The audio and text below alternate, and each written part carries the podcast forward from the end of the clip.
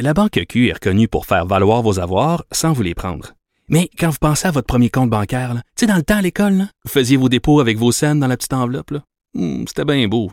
Mais avec le temps, ce vieux compte-là vous a coûté des milliers de dollars en frais, puis vous ne faites pas une scène d'intérêt. Avec la Banque Q, vous obtenez des intérêts élevés et aucun frais sur vos services bancaires courants. Autrement dit, ça fait pas mal plus de scènes dans votre enveloppe, ça. Banque Q. Faites valoir vos avoirs. Visitez banqueq.ca pour en savoir plus. Vous écoutez Geneviève Peterson. Cube Radio. On est avec Véronique Yvon, qui est porte-parole du troisième groupe d'opposition pour la famille euh, et en matière de justice, parce qu'on va se parler de cette proposition du Parti québécois, investir 224 millions sur cinq ans pour régler le problème des places en garderie, mais aussi euh, de la problématique de violence conjugale qu'on traverse en ce moment. Là, comme on sait, euh, Madame Yvon a été sur le comité transpartisan, aussi porte-parole de l'opposition en matière de conditions féminines. Véronique Yvon, bonjour. Oui, bonjour. Bon, commençons euh, par les garderies, si vous le voulez bien. Vous arrivez avec une proposition d'investissement 224 millions sur cinq ans. Est-ce que ça va régler le problème des places en garderie parce qu'on est encore euh, beaucoup de parents à ne pas en bénéficier? Complètement. Et euh, nous, ça fait deux ans, plus que ça, même qu'on demande au ministre de la Famille un plan de match très clair pour le développement de places et aussi pour des moyens de valoriser la profession d'éducatrice parce que la pénurie est énorme. C'est 10 000 éducatrices dont on va manquer d'ici trois ans au Québec. Mm. En ce moment, on évalue qu'il en manque 3 000 et il y a des fermetures à chaque mois de milieux familiaux. Dans la dernière année, c'est près de 1000 qui ont fermé. La pandémie a aggravé le, le phénomène Mm. et donc, il faut vraiment prendre le taureau par les cornes. Et vu qu'on trouvait que les choses ne bougeaient pas, ben, on a décidé de proposer notre propre plan en cette semaine de dépôt du budget aussi. Puis on espère qu'il va y avoir au moins autant d'argent pour les éducatrices qu'on en a annoncé hier pour le milieu de la construction. Ben oui, euh, Madame Yvon, parce que je lui parlais euh, à Monsieur Lacombe notamment par rapport à cette annonce de de moins de paperasserie hein, entourant euh, la construction de services de garde. Euh, on rend ça plus facile, mais on réitère pas cette promesse qu'il avait faite au début de son mandat de combler les places en garderie. Euh, bon, je pense que Monsieur Lacombe s'est rendu compte que c'était pas réaliste en l'état actuel des choses de remplir cette promesse-là. Ça c'est une chose, mais toujours rien, notamment sur le salaire des éducatrices en garderie. Mm-hmm. Ça, on est toujours euh, toujours dans le silencieux. néant. Ouais. Donc, il faut travailler en fait sur les deux fronts. Donc, il faut développer des places, mais il faut aussi avoir des éducatrices euh, bien formées qui vont pouvoir euh, les offrir puis être avec les tout petits. Et donc, euh, non seulement le, le ministre a, a baissé les bras devant euh, devant l'engagement de créer 13 500 places, c'est maintenant devenu, c'était 13 500 pour les deux premières années, c'est maintenant devenu pour l'année prochaine, donc après la troisième année du mandat, 5 à 7 000 places. Puis, euh, on le répète tout le temps, là, mais il y en a plus de 50 000 euh, parents qui sont sur une liste d'attente. D'ailleurs, il y a un mouvement là, qui est parti sur les réseaux sociaux comme euh, vraiment une traînée de poudre là, depuis quelques jours. euh, ma place au travail où euh, les parents qui n'ont pas de place là, se mobilisent. Et euh, la crise est vraiment sans précédent parce qu'il y a un manque de place, mais les éducatrices, faute de valorisation, de conditions de salaire qui ont du bon sens, ne sont pas au rendez-vous. Et on voit la pénurie autant dans les CPE que dans les milieux familiaux. Non, c'est partout. que- C'est rendu que les parents se font même. euh, écoutez, moi, j'ai parlé avec une mère euh, il y a quelques mois qui littéralement avait fait un portfolio sur son bébé, Ah. tu sais, pour vanter son bébé avec des photos. Puis mon bébé est facile. Puis vous allez voir mon bébé à garderie, ça va être formidable.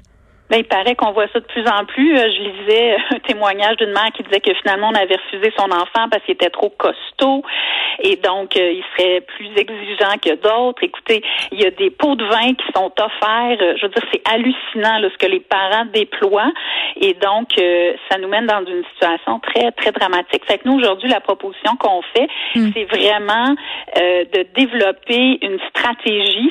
C'est- le ministère de- du Travail lui-même qui reconnaît qu'il va en manquer 10 000 et qu'il en manque en ce moment 3 000 éducatrices pour favoriser la profession. Donc oui, ça passe par une négociation de convention collective qui a de l'allure, mais aussi euh, des, euh, des places accélérées euh, pour euh, les, les inscriptions dans les dans les le programme pour donner des bourses aux étudiantes qui vont choisir ce programme-là, un programme d'alternance études-travail pour celles qui ont déjà de l'expérience et aussi pour les milieux familiaux donner un montant de démarrage ou de rétention des ça. éducatrices en milieu familial. Ça passe par l'argent. Puis c'est un peu hypocrite de dire qu'on va redorer le blason d'une profession en n'augmentant pas le salaire. Je veux dire, c'est comme ça qu'on montre euh, une reconnaissance ou qu'on montre qu'on tient à quelqu'un dans un métier, c'est en le payant comme il se doit.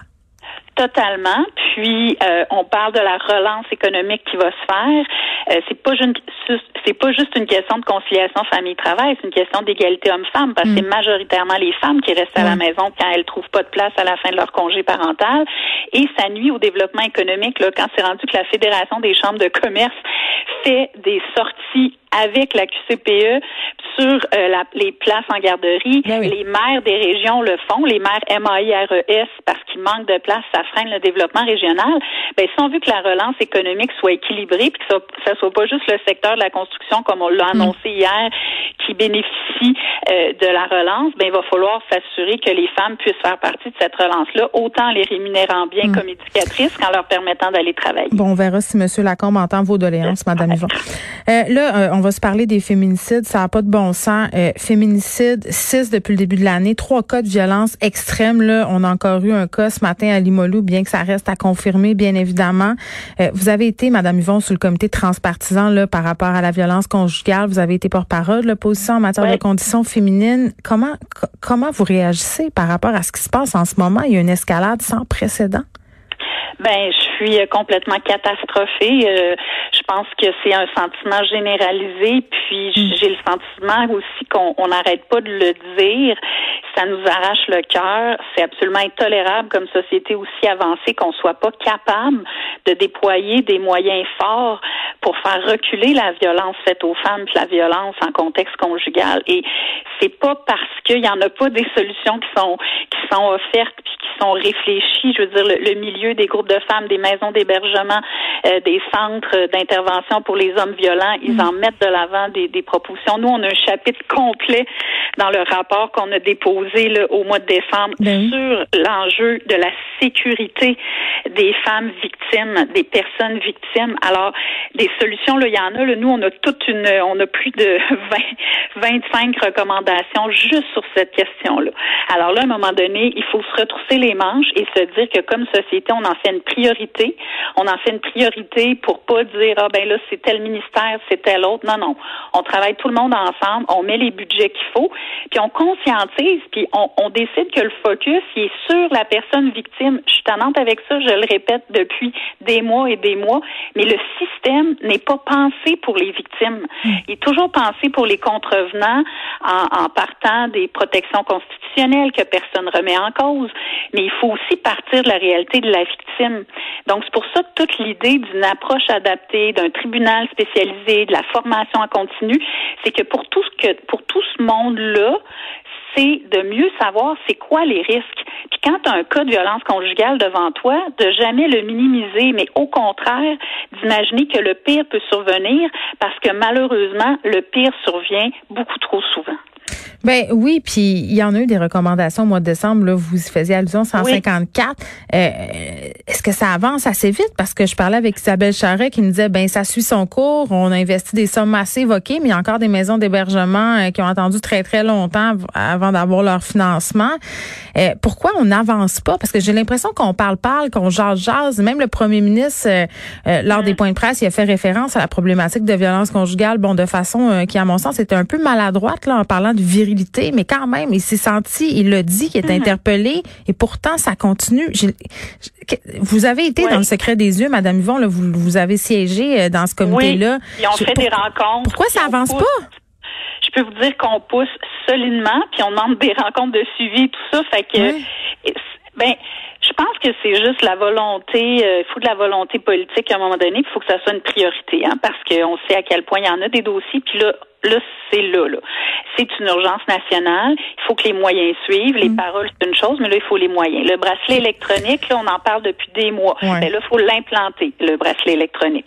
Les, le financement des maisons euh, de violence, euh, d'hébergement des personnes victimes de violences mm. conjugales, il faut rehausser leur financement. Mais il faut que ça soit maintenant. Il faut plus que ça niaise. Il faut que ça soit là. Mm. Les, les, ressources pour les hommes violents, il faut que ça soit là. La reconnaissance de la violence psychologique. Moi, j'ai mené ce combat-là. On est en train de revoir la loi sur l'IVAC. Je dis au ministre qu'il faut reconnaître le crime de violence conjugale et la violence psychologique, la coercition, mhm. parce que c'est aux premières étapes qu'il faut intervenir. Ben, j'ai, pas eu euh, d'ouverture à cet égard-là parce qu'on se dit, on me dit, dans le code criminel, c'est pas reconnu comme tel, fait qu'on peut pas aller plus loin. Ben justement, au Québec, innovons, reconnaissons-la, parce qu'en ce moment, une femme qui va porter plainte, si elle a pas de bleu, si elle n'a pas été victime de voies de fait, elle ne pourra pas avoir un suivi d'un dossier si, par exemple, on, l'empêche de voir sa, famille, si on lui mm. confisque son téléphone. Ben, la violence psychologique, elle doit être reconnue aussi si on veut vraiment prévenir. Fait il y a plein de possibilités, mais je moi, je veux juste vous dire hmm. qu'on est trop franc, vraiment, euh, les élus du comité transpartisan, mais là, il va falloir que dans le budget, les moyens soient là, puis il hmm. va falloir aussi que les mesures dont on parle depuis des mois et des mois, qu'elles se concrétisent. Puis il y en a des pistes. Euh, Madame Yvon, est-ce que c'est une bonne idée que ce soit la même personne qui soit déléguée à l'éducation, euh, qui soit ministre responsable de la condition féminine et qui soit en charge de la gestion de la crise au niveau sportif pendant la COVID? Ben, écoutez, euh, moi j'aimerais beaucoup qu'il y ait une personne dédiée euh, au, euh, à la question de la condition féminine et de la violence faite aux femmes.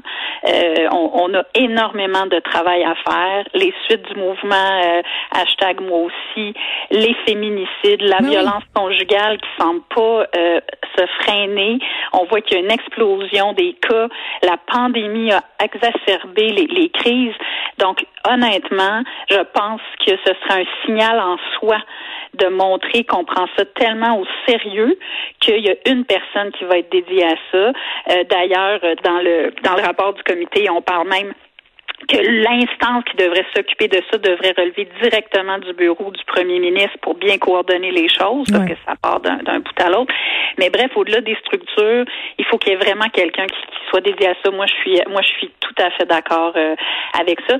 C'est en fait, il faut bouger, il faut agir, puis il faut montrer aussi que c'est sérieux, pas par des paroles, mais par des gestes qui vont parler concrètement et symboliquement aussi. On est rendu là, puis je sens dans la population québécoise une euh, un, désabusement, un choc, euh, une espèce de rage de voir euh, ces crimes-là, ces féminicides-là se multiplier. Et puis là, ben, à un moment donné, il faut dire si cette rage-là, elle est réelle, puis que le gouvernement la partage, ben, il faut que ça, faut que ça mm. provoque des changements en profondeur. Merci Véronique Yvon qui est porte-parole du troisième groupe d'opposition pour la famille et en matière de justice. On se parlait euh, des féminicides, bien entendu, et de la proposition du Parti québécois d'investir 224 millions sur cinq ans pour régler le problème des places en garderie.